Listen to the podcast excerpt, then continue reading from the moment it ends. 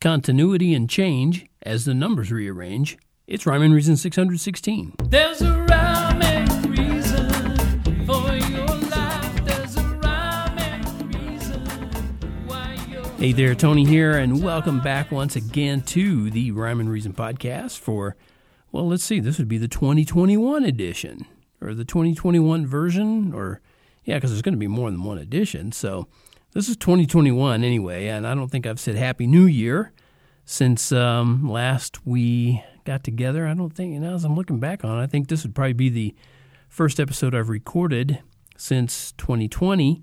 Wow, what a year that was, right? Well, you heard me talk at the beginning here, continuity and change. So this is kind of what I'm talking about. We 20 we were in 2020, now we're in 2021, and I know you've heard that expression that the only thing that stays the same is change, right? Well, it's the only thing because there are two things that stay the same: continuity and change. Wait, wait, what? How how can that be? Two things stay the same because there's only one thing that changed? Oh, man my head hurts just trying to wrap around that, and I didn't even have champagne for New Year's. Uh, anyway, continuity. Let me straighten this out for you here. Continuity and change are two sides of the same coin. I'm going to put it like that. And we just flipped that coin, so to speak, at midnight on December 31st. And maybe you can see where I'm going with this. If not, okay. Riddle me this what constantly changes but stays the same? And for those of you playing on the West Coast where everything is more relative than, you know, anywhere else, here's the answer. Here's the answer right away. Time.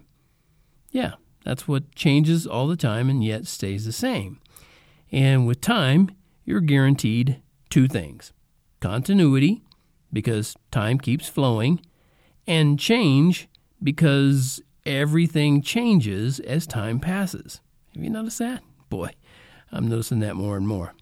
But then again, time doesn't actually pass. It's just a figure of speech. It's you and me. We pass through time, and it's even become the thing to replace, you know, she died with she passed. And I'll just give you a little side note that annoys me. I don't know. It's being said all over the place. She she passed. He passed. People don't want to. It's like they're afraid to say she died or he died. I don't get it. Don't, what what makes it better to say she passed? Was it a football game or something? Okay. Yeah. All right. Rambling on here. Um, I know probably only a handful of people in the whole world are going to care about this or understand, but here's why I believe it's important to contemplate because time is real.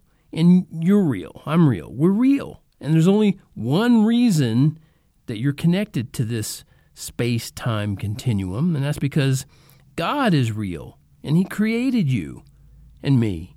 He created us, by the way, in His image and in His likeness.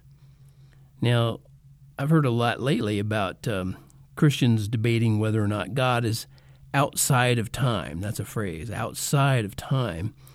If you look in the show notes, you'll see that's a link too. But I've only heard a, a couple of those Christians say something similar to what I've always said that time exists because God exists. He can no more be outside of time than you or me because God also thinks one thought after another. And that shows sequential process. And you know what that does? Sequential process, by definition, is time. So while we're still here in the, the new part of the new year, uh, I hope you'll take some time, which you can never give back, by the way, and think about the existence of time. Take some time to think about time. And it's way more important than just tearing off a sheet from your calendar to, you know, reveal another one of those numbers and another day. Because each of those sheets you tear off actually just represent another day closer to your chosen eternal destiny. And choose wisely because it is going to be an eternal decision. You get to make it here in the temporary time that you live, but in the eternal time, and this is part of that time, they're not separate, But what I'm talking about the the temporary time, that's the time that you have here and now in your current body.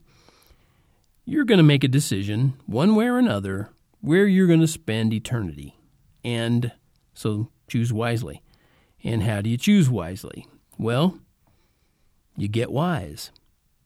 So don't drink the wine of violence or eat the bread of hate.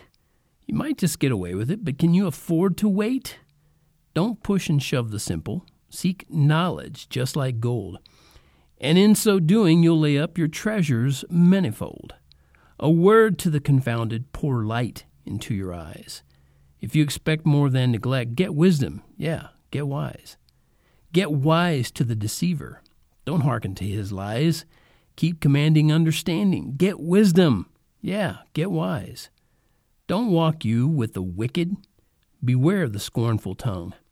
Let never part your loving heart, and live forever young. Get wise. That's how you choose better. You can choose wisely when you get wise, and you can only get wise when you determine to trust in your Creator and the one who made you and the only one who can save you. That's how I'll start out 2021. And until next time, remember you can go to tonyfunderberg.com, click on that merch tab, and get that t shirt that says, Life has rhyme and reason because God made you. There's a rhyme and reason for your